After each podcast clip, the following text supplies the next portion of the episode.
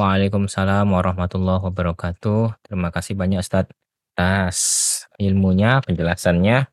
Dalam syarah tadi disebutkan ya, bahkan kalimatnya jika seseorang belum ditimpa musibah sesuatu yang menyusahkannya, bagaimana akan menguji kesabarannya. Artinya Nabi pun mendapatkan sakit yang luar biasa, dan kesabarannya lah yang menempatkan dia salah satunya ke tempat surga Allah Subhanahu wa taala yang tinggi itu Jannatul Firdaus Masya Allah. Sampai Fatimah pun ya begitu ya ya saya paham saat ya eh, seorang anak melihat bapaknya sakit gitu ya.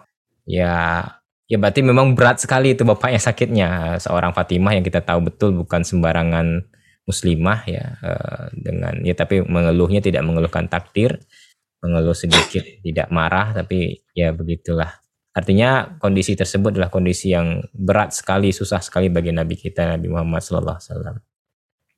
Pertanyaan pertama Ustadz, ini saya pilih dulu dari Bu Titi Susianti. Ustadz, jika Rasul tidak bisa menjamin putrinya, bagaimana dengan adanya syafaat Nabi untuk umat Islam? Mohon penjelasannya. Ya. Syafaat itu diberikan karena izin Allah. Karena itu, la yashfa'u indahu illa bi'idni. Jadi bukan karena bukan karena pribadi nabinya, tetapi lebih karena izin Allah. Ya. Di ayat kursi itu ya, la yashfa'u indahu illa bi'idni. Jadi tidak ada siapa pun yang bisa memberikan syafaat. Syafaat itu bantuan kalau bahasa kita. Illa bi'idnihi kecuali atas izin Allah SWT. Nah karena itu, kalaulah Nabi nanti di hari akhir diberi hak untuk memberikan syafaat, itu ya karena diizinkan oleh Allah SWT. Bukan karena nabinya sendiri, ya bukan karena nabinya sendiri. Nah, sementara di dunia sendiri, nabi tidak bisa menjamin siapa pun ya. Tidak bisa menjamin siapa pun termasuk menjamin putrinya sendiri untuk tidak terkena madorot, untuk bisa mendapatkan banyak manfaat tidak bisa. Jadi ya masing-masing orang akan menjalani apa yang menjadi takdirnya sendiri-sendiri. Rasulullah tidak bisa memberikan jaminan. Nah kalau syafaat nanti di hari kiamat itu dikaitkan dengan izin Allah kepada orang-orang yang diizinkan ya untuk memberikan syafaat. Allah alam. Pertanyaan kedua, Ustadz pemahaman dari Pak Soeharwanto, Ustadz pemahaman masyarakat kita terhadap kearifan lokal, tanda kutip, sering dikaitkan dengan makhluk goib. Apakah ini juga termasuk syirik? Ya, begini kalau hal-hal yang gaib itu tidak boleh kita percayai kecuali yang diajarkan oleh agama kita. Karena itu kepercayaan-kepercayaan kepada hal-hal yang gaib yang tidak didasarkan kepada ajaran agama ini adalah sesuatu yang disebut sebagai tahayul hurufat, sesuatu yang tidak ada dasarnya. Nah, sehingga kita tidak dibenarkan sama sekali mempercayai hal-hal yang goib kecuali yang diajarkan oleh agama kita. Nah, iman kepada yang goib ini bagian dari rukun iman kita ya, sebagaimana di surat Al-Baqarah ya.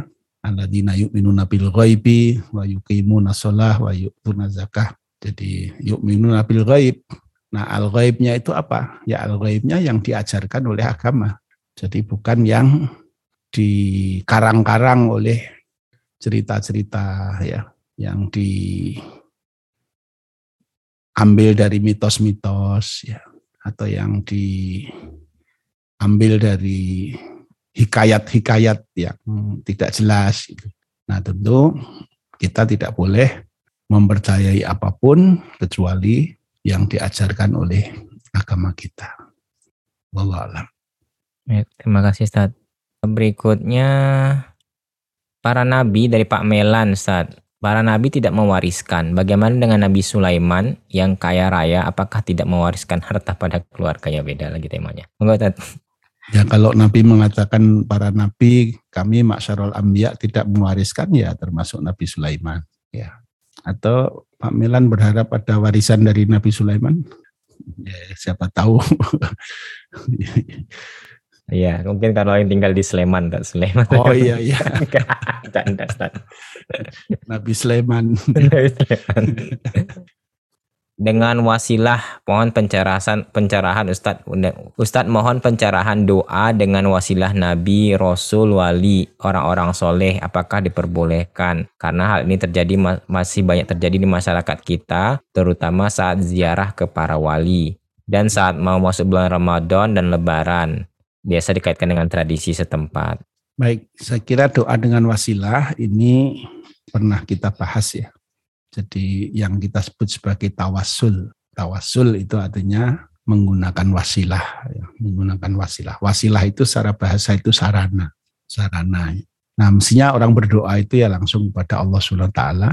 Nah, tetapi di dalam cara kita berdoa ini ada sesuatu yang ikhtilaf tentang bolehkah kita bertawasul. Nah, ikhtilafnya dulu pernah kita bahas ya. Pertama, yang disepakati oleh para ulama tentang dibolehkannya tawasul. Yaitu pertama adalah berdoa dengan wasilah amal-amal soleh kita. Jadi ini diambil dari kisah tiga orang yang terjebak di dalam gua itu ya. Dan masing-masing kemudian menyampaikan amalan-amalan utamanya kepada Allah. Nah, kemudian dengan dasar amalnya yang utama kepada Allah itu mereka berdoa dan Allah mengabulkannya. Nah, sehingga bertawasul dengan amal soleh ini adalah sesuatu yang disepakati oleh para ulama. Nah, yang kedua yang disepakati juga adalah bertawasul melalui orang lain yang masih hidup. Maksudnya meminta tolong pada orang lain mendoakan kepada kita untuk kita. Misalnya ini ada saudara kita yang sedang umroh di Mekah ya, kemudian kita titip mohon untuk didoakan. Nah ini mestinya kita berdoa sendiri kepada Allah kan bisa. Tetapi ini kita berdoa kepada Allah melalui perantaraan orang lain yang mendoakan kita. Nah ini juga disepakati oleh para ulama tentang dibolehkannya. Ayo tawasul dengan orang-orang lain yang masih hidup. Ya. Nah kemudian yang diperselisihkan oleh para ulama itu adalah tawasul dengan orang-orang yang sudah meninggal. Ya. Nah di sini pembahasannya agak luas ya. Jadi sebagian ulama itu tidak membolehkan. Ya sudah selesai kalau tidak membolehkan berarti ya sudah berdoa langsung pada Allah tidak usah melalui wasilah orang-orang yang sudah meninggal. Nah sebagian lagi membolehkan hanya melalui nabi saja, melalui nabi saja. Jadi misalnya saya sering menyampaikan contoh ya Robbi bil Mustafa balik maqasidana ya Waqfir lana ma madho ya wasi al karomi. Ya Robbi, wahai Tuhanku, bil Mustafa. Al Mustafa di situ maksudnya adalah Rasulullah Sallallahu Alaihi Wasallam. Melalui perantaraan Rasulullah, balik makosidana, maka sampaikanlah semua tujuan-tujuan kami. Waqfir lana ma madho, dan ampunilah apa yang telah berlalu, ya wasi al karomi. Nah, ini namanya bertawasul dengan Rasulullah Sallallahu Alaihi Wasallam. Nah, sebagian ulama membolehkan tawasul dengan Rasulullah Sallallahu Alaihi Wasallam.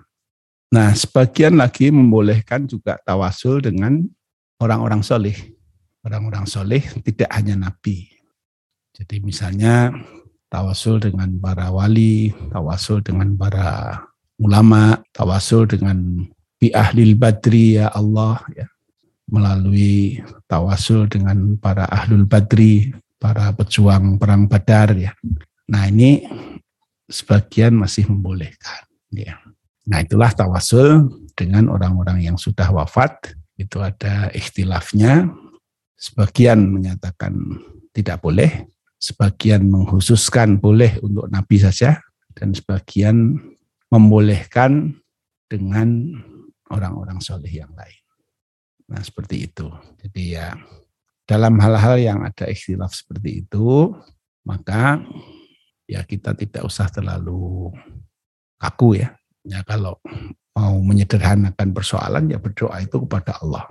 Berdoa kepada Allah. Nah, tidak usah melalui tawasul-tawasul ya. Nah, tetapi ketika ada perilaku-perilaku tawasul, kita juga mengetahui duduk soalnya sehingga tidak gampang juga untuk menganggap sesat ya orang-orang yang melakukannya. Nah, sebagaimana saya Muhammad bin Abdul Wahab ketika membahas tentang tawasul ini, beliau mengatakan bahwasanya tawasul ini adalah masalah istihadiyah sehingga beliau mengatakan la ingkaro fil masail al istihadiyah. Jadi masalah-masalah istihad itu tidak di, tidak boleh dianggap sebagai sebuah kemungkaran.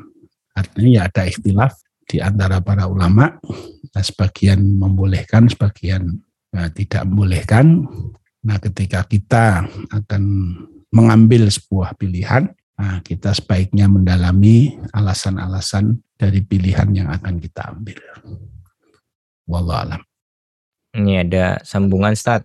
Bagaimana dengan tawasul dengan solawat dan dengan asmaul husna?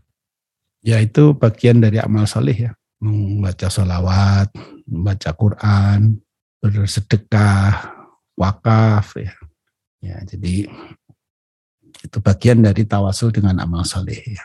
Nah tentu kalau kita akan bertawasul dengan amal soleh ya, ini ya amal solehnya jangan yang masa baca fatihah sekali mintanya macam-macam. Ya dia kalau mau minta misalnya eh, anaknya bisa katakanlah sukses atau bisa masuk di perguruan tinggi yang diinginkan misalnya gitu ya mungkin pengen ke Medina mungkin pengen ke Al Azhar mungkin pengen ke mana gitu ya.